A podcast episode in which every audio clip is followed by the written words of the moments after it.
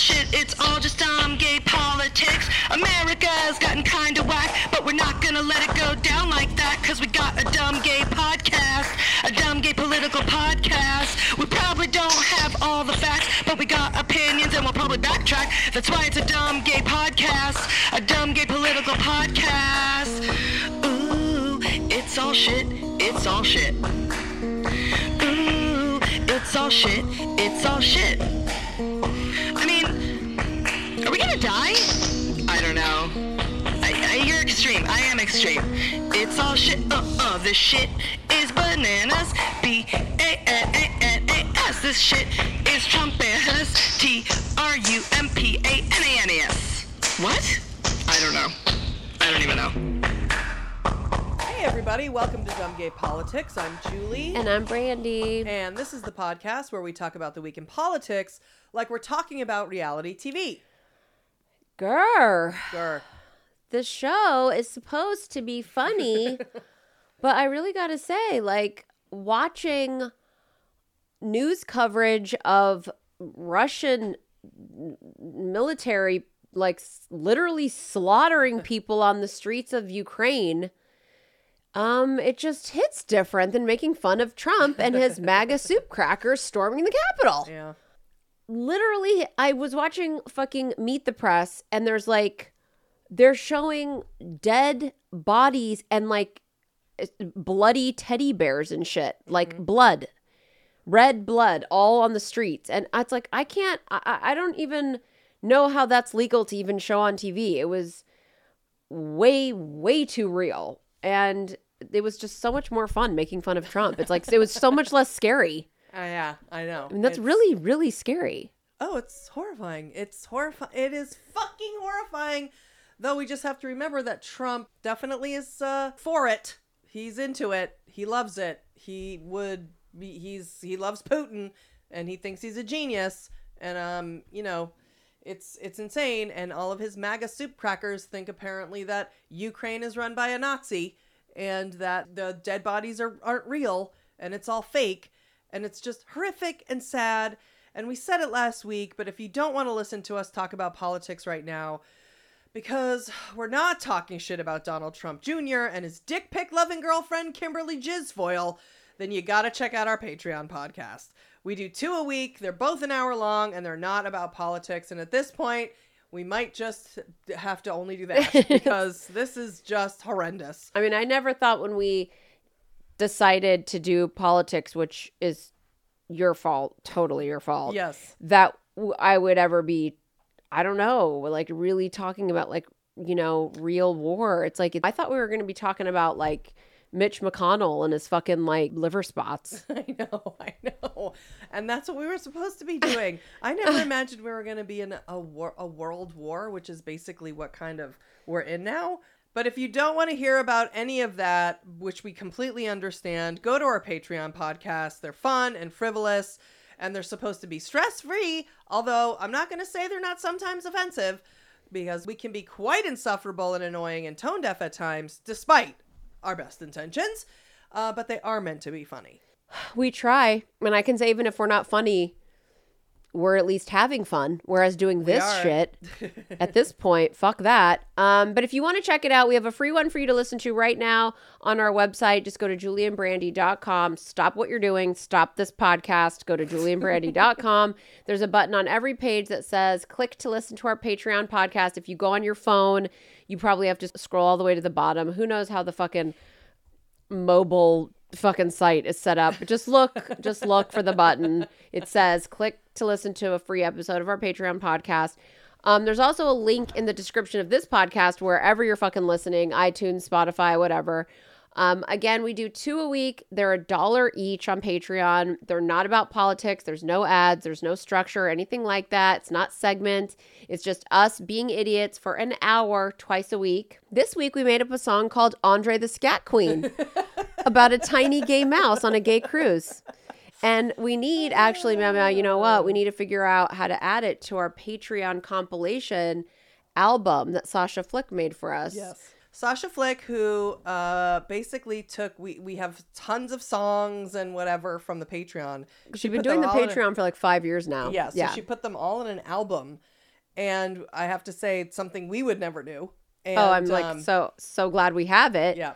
And by the way, that's also if you join the Patreon, you have five fucking years of Patreon podcasts to listen to, and they are timeless. Like it's not like when COVID hit, they changed. Nothing fucking changed in COVID. Like No. it's the same fucking shit. We've been making up songs since goddamn 2018, Mm-hmm. and literally the same shit. If you want to hear about Andre's gay scat adventures, um, you have to join our Patreon, but we can play one of the songs from Sasha Flick's compilation album, right, Mama? Which one should we play? We can. I think that I wanted to play "Your Love Is Like a Cherry Slurpee." okay, so let's hear. So we're gonna just hear a little of that because Okay. it's it, there's a whole setup and a whole thing, but I just want to play like a little. If you would just enjoy, if Okay. this would wet your whistle. Your love is like a cherry slurpee, smooth and cold. Your love is like a cherry slurpee, smooth and cold. That could go somewhere. And empty. Ooh, empty. Your empty calories. Your empty calories. Uh-uh. Drinking you up and I'm going nowhere, but I'm getting real fat and it's pulling out my pants. And high. I'm getting out right. Very high. Wow, I get cracked out of the All I'm getting is fat and high from your empty slurpy lounge. That's good. I think that's probably stronger than the coffee bean song. Hmm. Or the Really? coffee bean, you know, as a metaphor. I go to fill you up, but you fill me down. I go to gut you up, but you bring me down. Cherry slurpy love. Walking into the 7-Eleven, but you're walking out, but I'm walking in. It's all outs and ins, Outs and ins, exactly. up ins mm-hmm. and downs. Up and downs. I'm going up and then I'm going down. I'm going up and then down. I mean, Up ins mm-hmm. and down ins. it never quenches my thirst, Oh, it makes you thirstier. and I'm always thirsty. exactly. exactly. Oh. You make me thirsty. You make me thirsty. Your love, it makes me so damn thirsty. No, I think you should go. Your love is like a cherry slurpee because that's the main cook. hook. Your love is like a cherry slurpee. And then you go something about it makes me thirsty or something. Or love is like a cherry slurpee. You make me so damn thirsty. Your love is like a cherry was slurpee. I think right there you go. You make me thirsty or something. You make me thirsty. Yeah, yeah.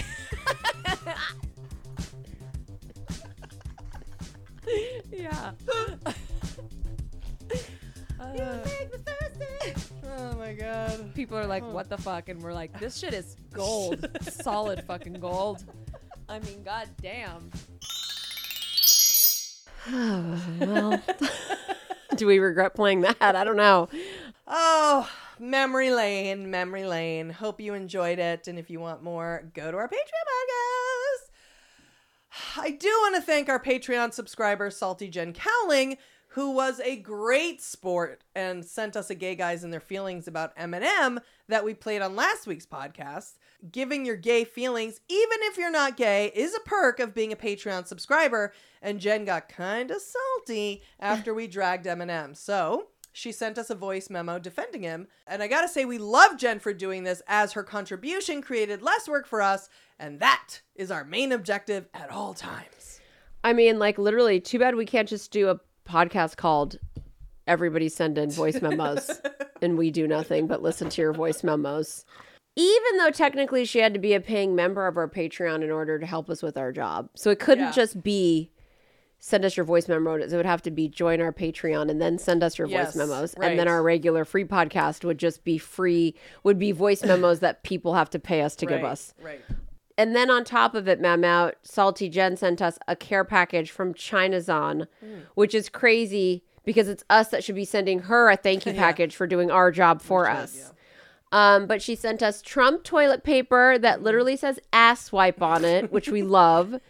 She sent us lip venom lip plumper, and anyone who's in our Patreon group, and we do call it the group, knows that I made homemade lip pe- lip plumper with mm-hmm. ghost pepper that I then put on your lips Yes. and burned your lips off, and that was fun. And we did that on the Patreon. Mm-hmm. Um, she sent us a huge box of baller bath salts, like really nice. It was so nice; it doesn't even look like it came from Chinazon. Honestly, like it was probably an actually some American manufacturer that just used Amazon. So in that case, it came from Amazon and not Chinazon. She sent us some actual pink Himalayan salt. You're understanding that there's a salt theme here, correct? Yes, Yeah. yes. Because it's salty, Jen. Right. And then the coup de grace, the best sour candy ever create. I mean, we didn't think anything could beat Sour Patch Kids. Uh, we are sour candy aficionados, uh, me particularly. Yes. And um, I have to say, I'd never had this particular sour candy, and it is now the only sour candy that we will be having. I mean, Jen, you nailed it for Mad Mouse. Um, it's called Pink Panda Astro Blasters for anyone who's wondering. really fucking cute. They come in these little packets, and and you're not just a sour, because I consider myself a sour connoisseur. Mm-hmm. What you are that takes it a step further than me is that you're a gummy candy lover. God, I love You like licorice. You like gummy things that aren't salty. Yeah. You like trash gummy things. Yes. You like sh- shitty gummy things. So the gummy part of it is perfect. It's not super chemically seeming. No. Each little packet, Jen, I don't even know if you knew this. And Jen's like, bitch, of course I did. Okay. That's why I sent it. They're only 90 calories. We were shook to the core. Yeah. Like, oh, we've already eaten two packets. Ju- Julie's already Googled it. She's like, I'm getting these. I need more of these. Yeah. Um, because and also they come in little packets, so it already decides for you that you're going to eat the 90 calories. You're not going Which to. I love. I need a, Yeah. I need that. I need that. Yeah. Portion so, control. and I just want to say, Jen, before we go, um, you need to go on postsnap.com. You have our address, which anyone else can get from julieandbrandy.com. I want you, Salty Jen, go on postsnap.com and send us a family pic for our drug den bulletin board. I know you emailed us pics, but we're never going to print those out. Okay. we're just, I'm not going to do it. People have emailed pics in the past, like even Jade Jang. We fucking love Jade Jang. Like literally, we love Jade Jang. We use her e- we use her password for New York Times. We couldn't even do the podcast without Jade, and she sent us a fucking picture of her. She's like a fucking doctor. Yeah. And like. I never printed it out. It like haunts me. I'm like, and I just I know what she looks like in my mind's eye, but I'm like, why is Jade not on our bulletin board? So Jen, don't be like Jade. Send us your post snap. All right. Now it's time for JoJo and Kiki.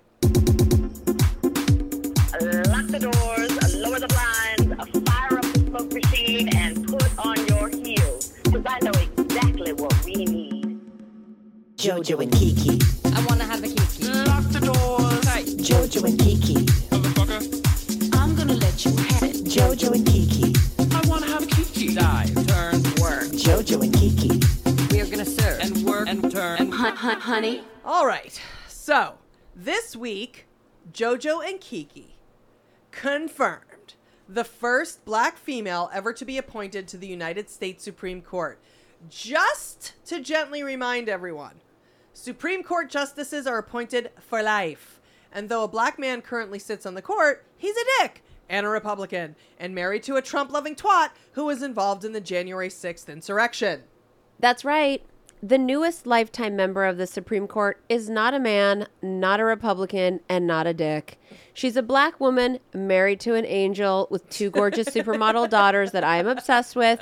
And if you don't know how to pronounce her first name, it's Ketanji Judge Jackson if you're nasty. No, my first name ain't baby. It's Ketanji. Judge Jackson if you're nasty. I'm not a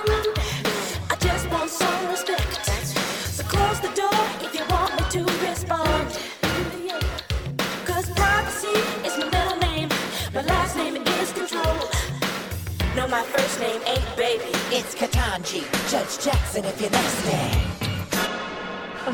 Adam Joseph. Okay, we just need to say again. Adam, paging Adam Joseph, doing Judge Jackson if you're nasty. Beyond. It's I can't stop thinking about it. I want to hear Yeah, it every too. second in my ear holes. I wanted them to play it at the fucking ceremony. Like, it would have blown everyone's mind. You know they were all thinking it. You know they're all thinking it. And during this war and this horrendousness and everything, there's so much shit. And we had this. I mean, talk about so there's that. I mean, uh, you know, this is everything. So last Thursday, the Senate voted on JoJo's nomination of Ketanji Brown Jackson. All 50 Democratic senators, including Kirsten Gizema and Joe Mandush, voted yes.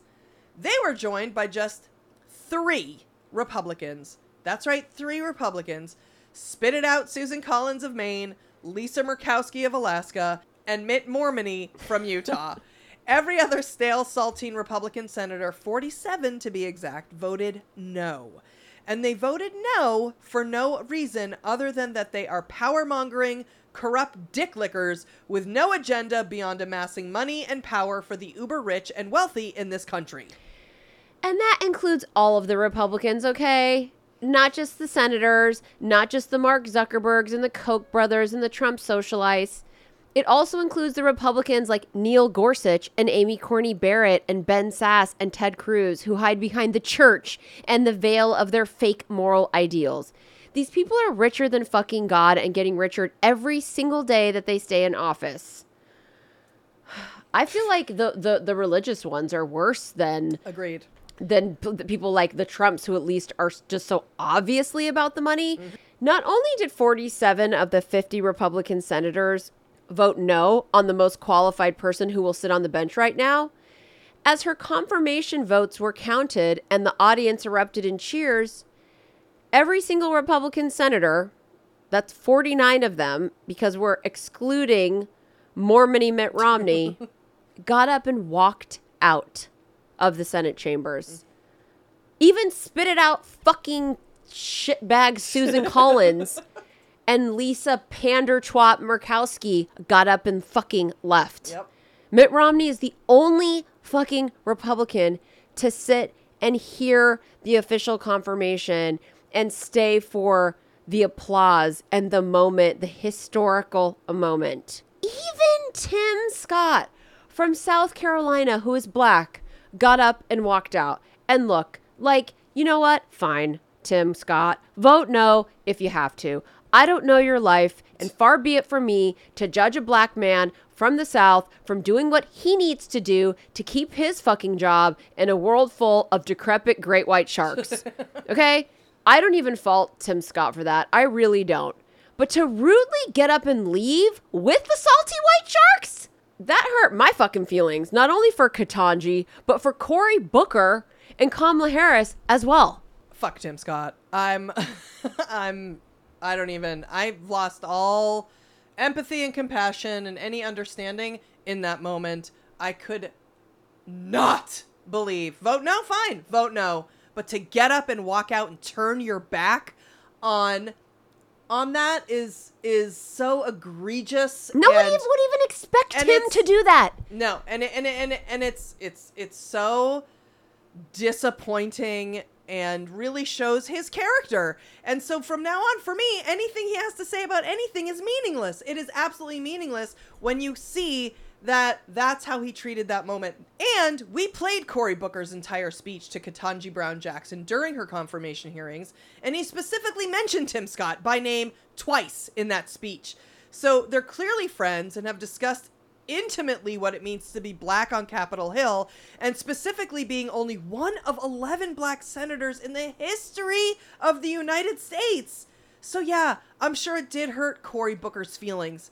And especially after including Tim Scott's name in what I'm sure is going to be a very historical and legendary speech played 10,000 more times throughout the next decade and beyond. And I'm quite sure it hurt Kiki's feelings too. Oh, I'm sure it did. because she was sitting there she was like in the middle at that desk or whatever presiding over counting the votes or whatever because if the if it let's say it were to be tied then then uh, Kamala Harris would be the tie-breaking vote and she presides over like all of the Senate like votes or whatever so so there's only one other sitting black senator besides Cory Booker and Tim Scott and that's Raphael Warnock from Atlanta mm-hmm. so during the vote for Judge Jackson if you're nasty mm-hmm. Kamala Harris passed several pages of her officially embossed vice presidential stationery to Raphael Warnock and Cory Booker. Okay.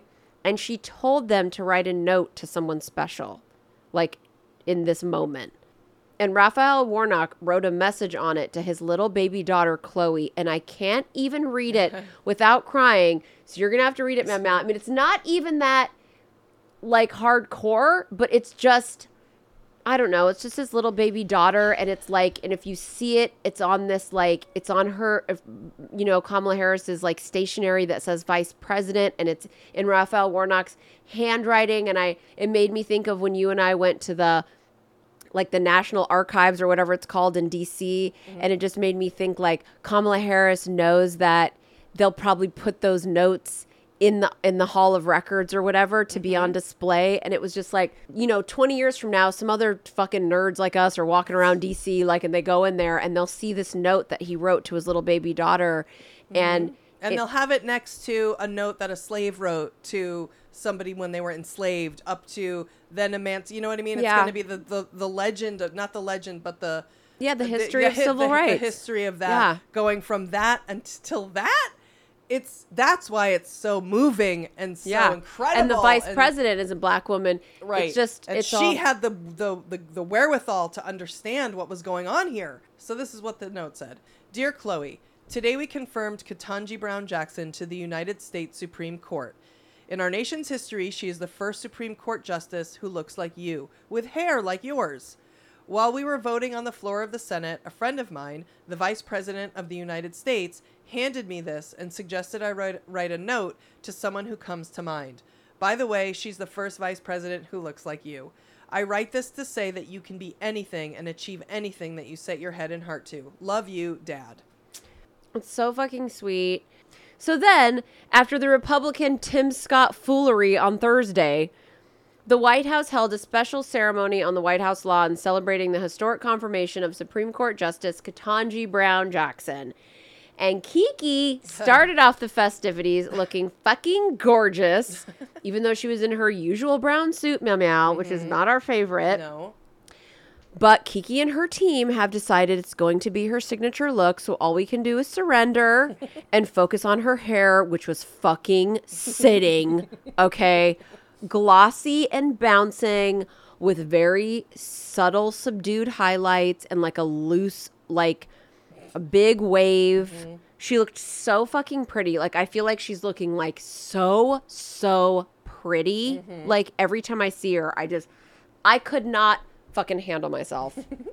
We are now going to play the first five minutes of her speech because this segment is called JoJo and Kiki, and it does not get near enough Kiki for our liking. Good morning. Good morning. Good morning, America. Have a seat, please. Oh. President Joe Biden, First Lady Dr. Jill Biden, Second Gentleman Douglas Emhoff, members of Congress, members of the Cabinet, members of our administration, and friends and fellow Americans. Today is indeed a wonderful day.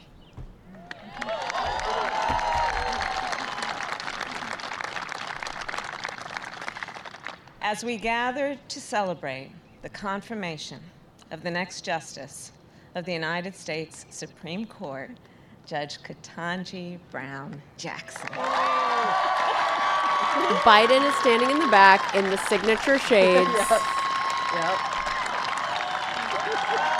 Just just making history legacy legacy legacy emerald legacy We should have the a friar back there grilling up his legacy.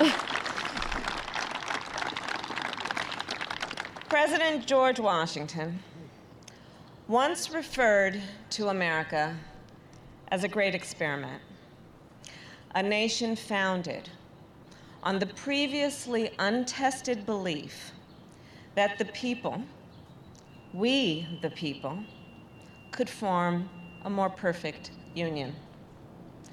And that belief has pushed our nation forward for generations. And it is that belief that we reaffirmed yesterday.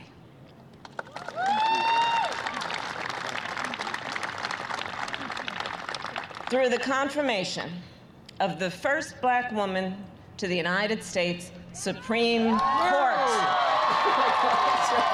Joe Biden's like yelling and whooping it up in the back. He got off his mark. He's in the wrong place now. He's like right It's like behind Vicky Kamala. Whooping it up. You will inspire generations of leaders.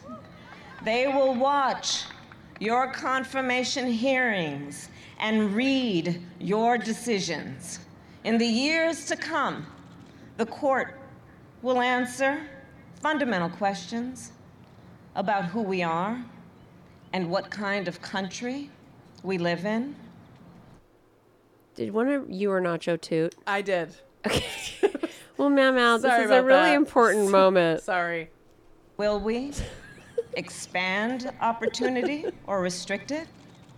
Will we strengthen the foundations leave that of in. our great democracy or let them crumble? Did you think it wasn't reaching me Will over we here? move forward Oh or backward? The young leaders of our nation will learn from the experience, the judgment, the wisdom that you, Judge Jackson, will apply in every case that comes before you. And they will see for the first time four women sitting on that court at one time.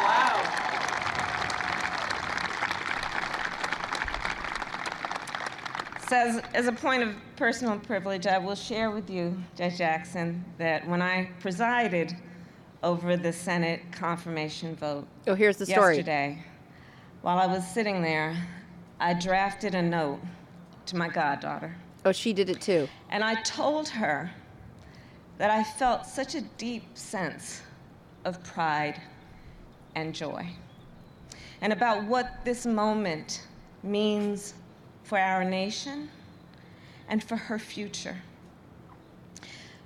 And I will tell you, her braids are just a little longer than yours. but as I wrote to her, I told her what I knew this would mean for her life and all that she has in terms of potential. So, indeed, the road toward our more perfect union is not always straight, and it is not always smooth, but sometimes it leads to a day like today.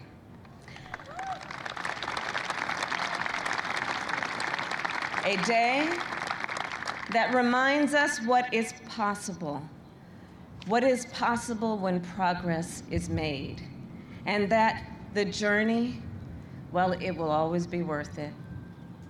So let us not forget that as we celebrate this day, we are also here in great part because of one President Joe Biden.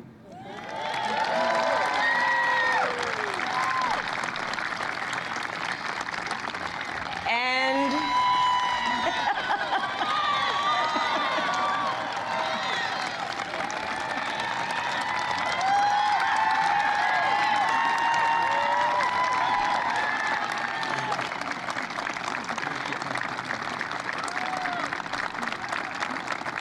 And because of Joe Biden's vision and leadership and commitment, a lifelong commitment to building a better America. And of course, we are also here because of the voices and the support of so many others, many of whom are in this audience today. It is because of motherfucking Joe Biden. Just remember, his administration is the most diverse of any administration that's ever been administered. I mean, you know, when I was watching that with you, I was just like staring at him in his aviators, you know, standing in the back of Kamala Harris. Then she introduces him and he comes forward. Oh, God. I mean, he gives a like his speech is like really lovely and he really does mean well. But like, I don't even want to play any of it because, as a general rule, his speeches just have way too much like "Dad, don't embarrass me" energy.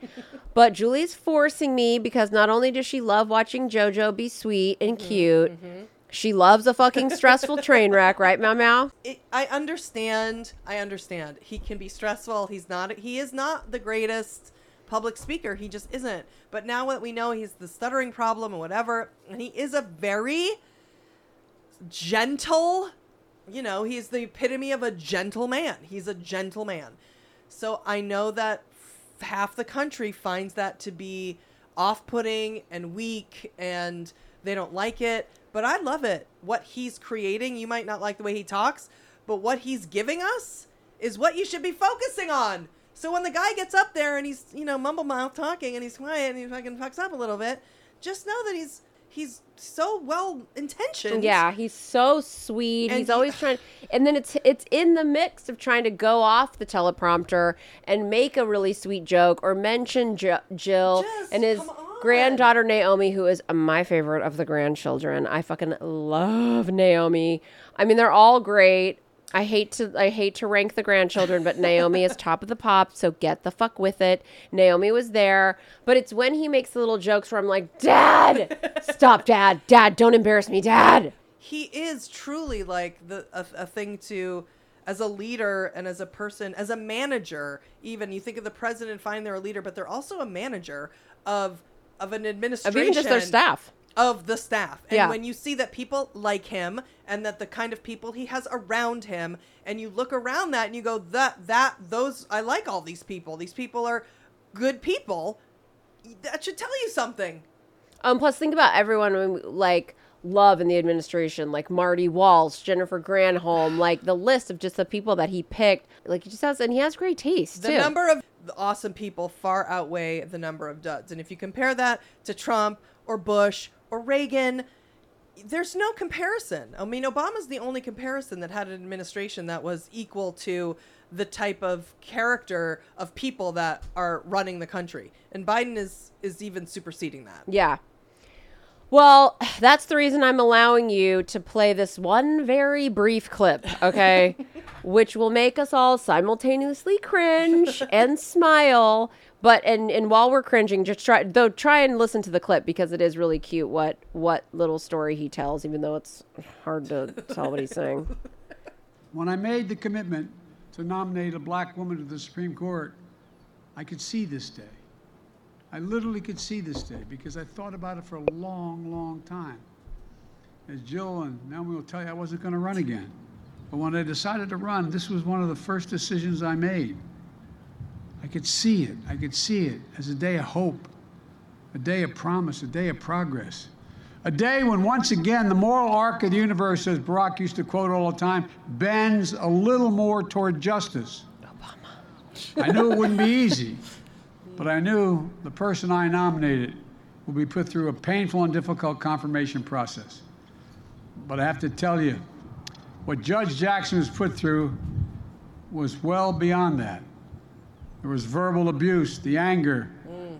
the constant interruptions, the most vile, baseless assertions and accusations. In the face of it all, Judge Jackson showed the incredible character and integrity she possesses. I love that he acknowledged that Poised. those Yeah. dicks. Yep. People are standing up. You guys should know. The 14 listeners should know. He got a standing ovation Poise right and there. composure, or she did. patience and restraint, and yes, perseverance and even joy. Even joy.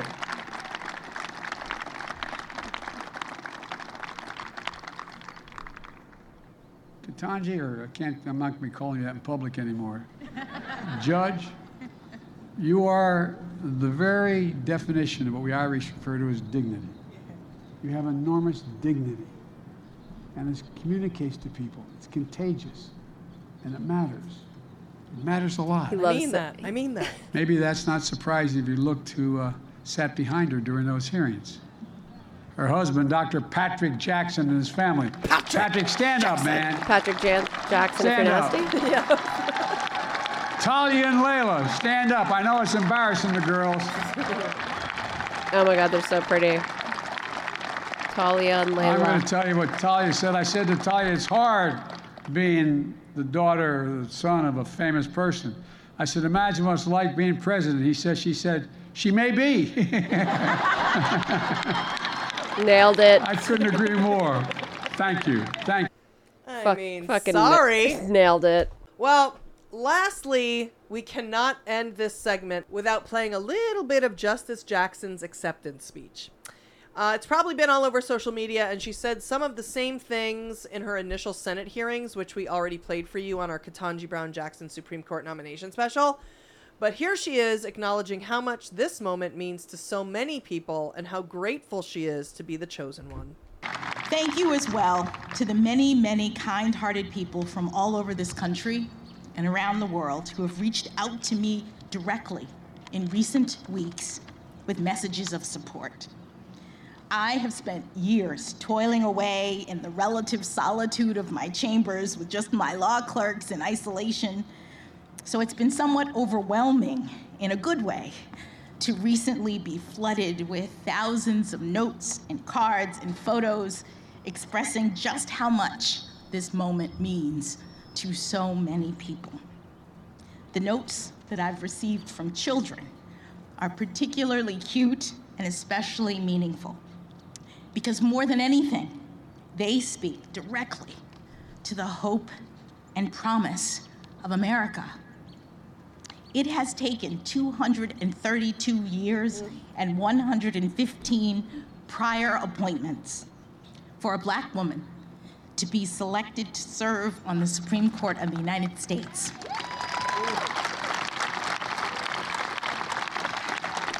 But we've made it. Oh, yeah.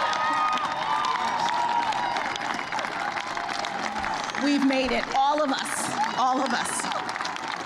All of us, bitch. Yes, have there been has there been a little diversity sprinkled in in here and there, but it's been the the sort of it's just it's not been this. It does feel like we've made it. It feel like it, it d- literally feels like I'm gonna make it after all. You know what I mean? It a thousand percent does. And you know what? For the Republicans' bullshit and Lindsey Graham, she didn't talk about her judicial theory and how her process works, and but she did. We heard her say what her That's what judicial fucking Ben Sasse was. said. And Ben Sasse said it. A bunch of them said it.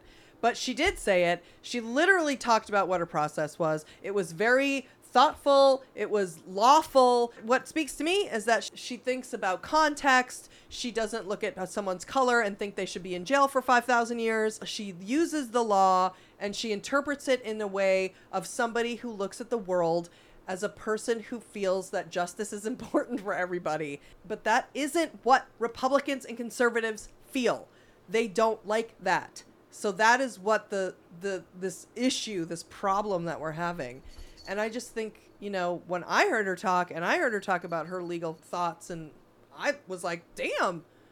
I liked it. I feel like if we had all judges like that, maybe we'd have less people in jail. It- And maybe like- we'd have more rights and more rights and equal rights. Right. She truly, really, you know, beside besides Ruth Bader Ginsburg, like she really is a person who, as a justice and a judge, to me, has thought about justice in the sense of somebody who felt that they haven't had it. And don't forget Thurgood Marshall. And Thurgood Marshall, yeah. There have been ones who, when you go into law and you feel that you are a person who has either either personally or it's in your family or you're part of a community that has suffered inequality, you go into the law looking at it in a different way. And sorry if that's a problem for you. Like, this is what's so exciting and what's so incredible and amazing. And the fact that she is the first black woman should make everyone feel very excited. Let's air this room out and then come back and do so there's that.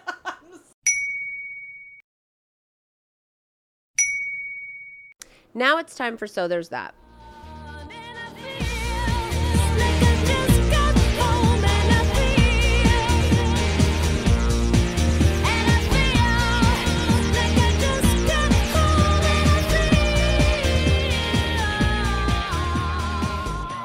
Right, so this is the part of the show where Julie has to find a so there's that moment that's happening because of or in spite of the diarrhea toilet Republicans and the ignorant Facebook Fox News army that follows them. She hates doing it because finding an uplifting story to end the show on a positive note is fucking hard. Especially when half the country are mind controlled members of a morally bankrupt right wing cult and the other half are whiny entitled virtue signalers who are too busy simping in AOC's timeline to win the war. Literally this week, after JoJo and Kiki announced freezing student loan payments for the sixth fucking time. Alexandria Ocasio Cortez went on Twitter and said, quote, I think some folks read these extensions as savvy politics, but I don't think those folks understand the panic and disorder it causes people to get so close to these deadlines just to extend the uncertainty. It doesn't have the effect people think it does. We should just cancel them. What? Like, no one has made a payment to their fucking student loans since 2020. Sorry for my bitterness, but I paid $500 a month for my student loans for 20 fucking years, and I paid them all eight years of Obama, and he's my king, but he didn't stop them. JoJo and Kiki have frozen student loan payments for struggling people for the last two years, and that's her issue? That the time frame in which they suspended the loans was too stressful for people? too fucking bad, bitch. If you borrowed money, you borrowed money. I get it. Being in debt is stressful. You get it. Yes, I do. And regardless of when, they canceled your fucking payments. Maybe if Democratic influencers like her went on and celebrated the good things coming out of the White House, we might actually have a chance in hell of winning in the midterms in November. Even if you wanted to be backhanded, this is awesome. This is helping so many people.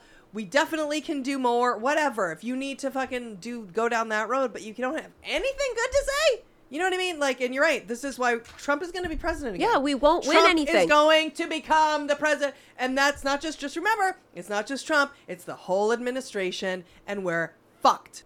I want to say this was a- another challenging week, and this is going to be a slightly uh, one of those angry. So there's that, but Too late, I already here we did go. one. Here we go. So here, let me pile on to that. Even though we're here with Ketanji Brown Jackson, and this is amazing, and I hate to even sully any of that because it truly is something that we should just be celebrating and so happy about. But there's so much shit going on. We have another week of war, another week of Republicans trying to ruin all of our lives, especially women. In case you haven't been paying attention, Texas is on a war path to destroy women from the inside out.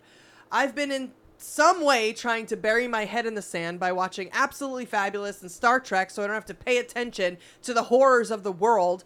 But because we have this podcast, I can't completely shut down. And of course, my therapist let me know I have to get back to radical acceptance and plant my feet firmly in reality.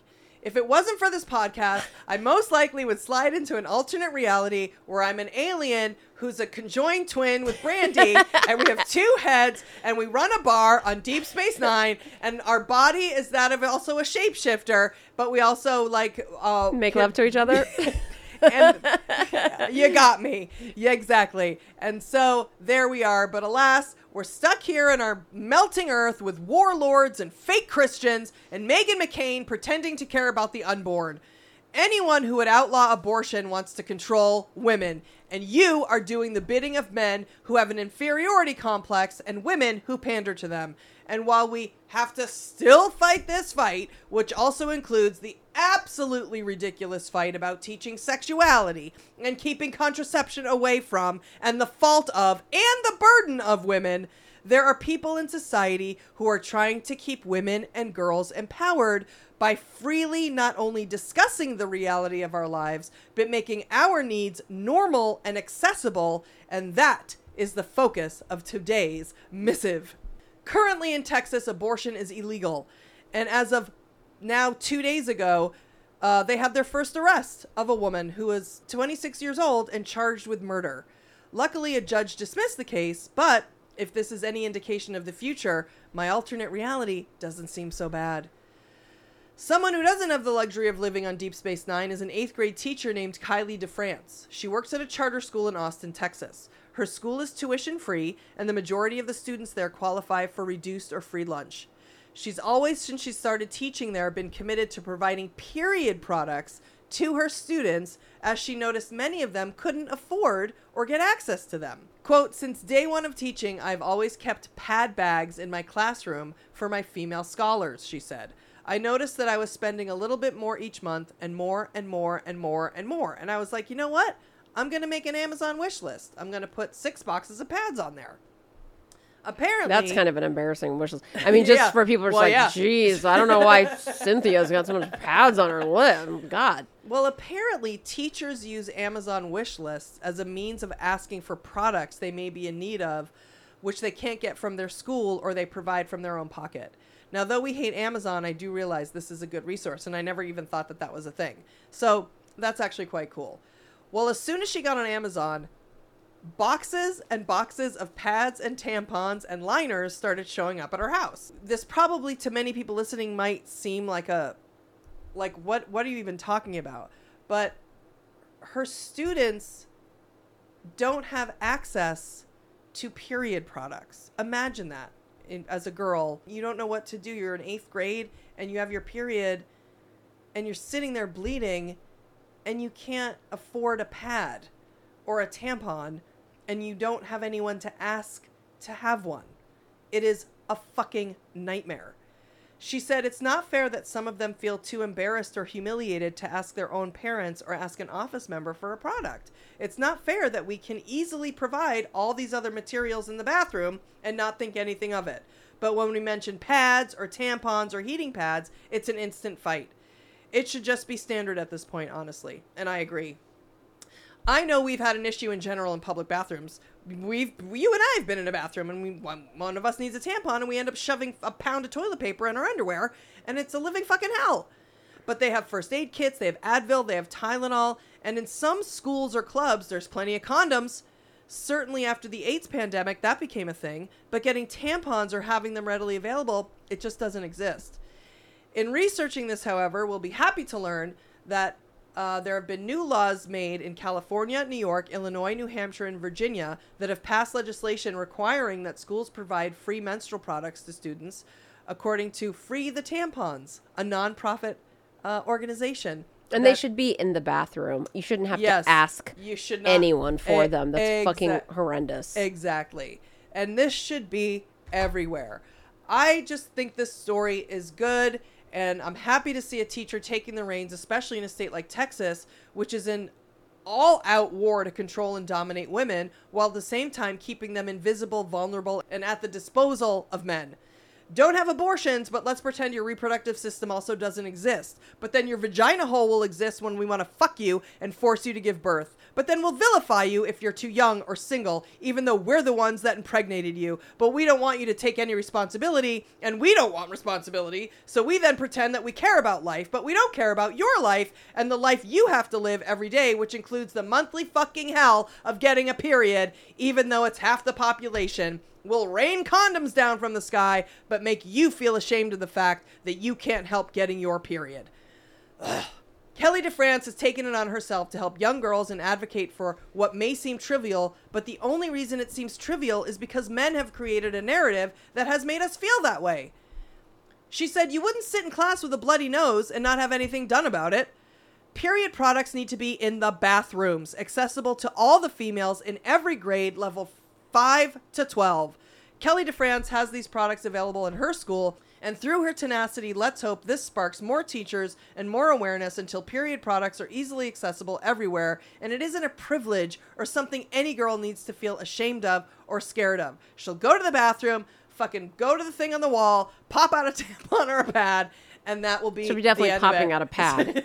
that will be the end of it. So there's that.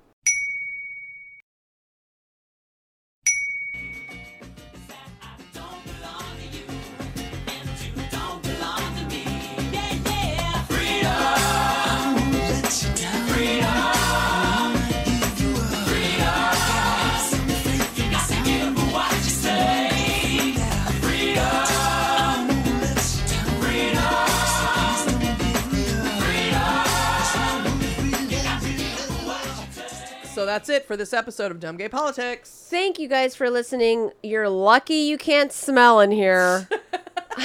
we love you all so much, and we're so grateful for all 14 of you. Please consider joining our Patreon podcast if you haven't yet. It's $1 for one podcast a week and $2 for two podcasts a week. They're both an hour, and we aim to get at least one of them out by Sunday night, so you'll have all week to listen to them. Although this week, again, it wa um, was a day late. but hey, there's no politics, no ads, no structure, no stress, and best of all, no pressure to join the Patreon. I mean, I think it's worth it just to never have to hear us fucking talk about joining the Patreon. I mean, God.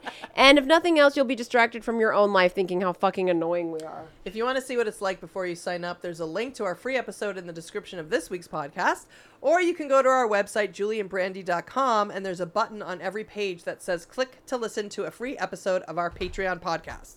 If you like it and you decide to join, it's super easy to import our Patreon podcast into whatever app you use for all your other podcasts. You don't have to listen on patreon.com. Nope. You don't even need to download the Patreon app if you don't want to. But if you do, there's a whole family there for you to get to know and become internet friends with. And if not, at least leave us a review on iTunes. You don't have to write anything. You can just hit whatever stars and fucking hit one star if you're feeling fucking salty. Um, we don't care. It's just all about the numbers. Every time you hit a star, the number goes up, and we need those numbers if we want to get guests, which we'll probably never do again because we're super fucking lazy and we're getting lazier by the day. As always, it's been real and it's been fun. But mostly it's been gay and it's been dumb. And Judge Jackson, if you're nasty. How'd you do, I? See, you've met my faithful handyman. He's just a little brought down because when you knocked, he thought you were the candy man. Don't get strung up by the way I look. Don't judge a book by its cover. I'm not much of a man by the light of day, but by night I'm one hell of a lover. I'm just a sweet transvestite from transsexual Transylvania. Let me show you around and maybe play you a sign. You look like you're both pretty groovy. Or if you want something visual that's not too abysmal, we could take in an old Steve Reeves movie. I'm glad we caught you at home. Could we use your phone? We're both in a bit of a hurry. Right. We'll just say where we are, then go back to the car. We don't want to be any worry. Well, you got caught with a flat world. How about that? Well, babies, don't you panic. By the light of the night, it'll all seem alright. I'll get you a satanic mechanic. I'm just a sweet transvestite from transsexual Transylvania. Why don't you stay for the night? Right. Or maybe a bite. Right. I could show you my favorite obsession. I've been making a man with blonde hair and a tan, and he's good for relieving my tension. I'm just a sweet transvestite uh, from transsexual Transylvania. Hey, hey, I'm just a sweet transvestite uh, from transsexual Transylvania.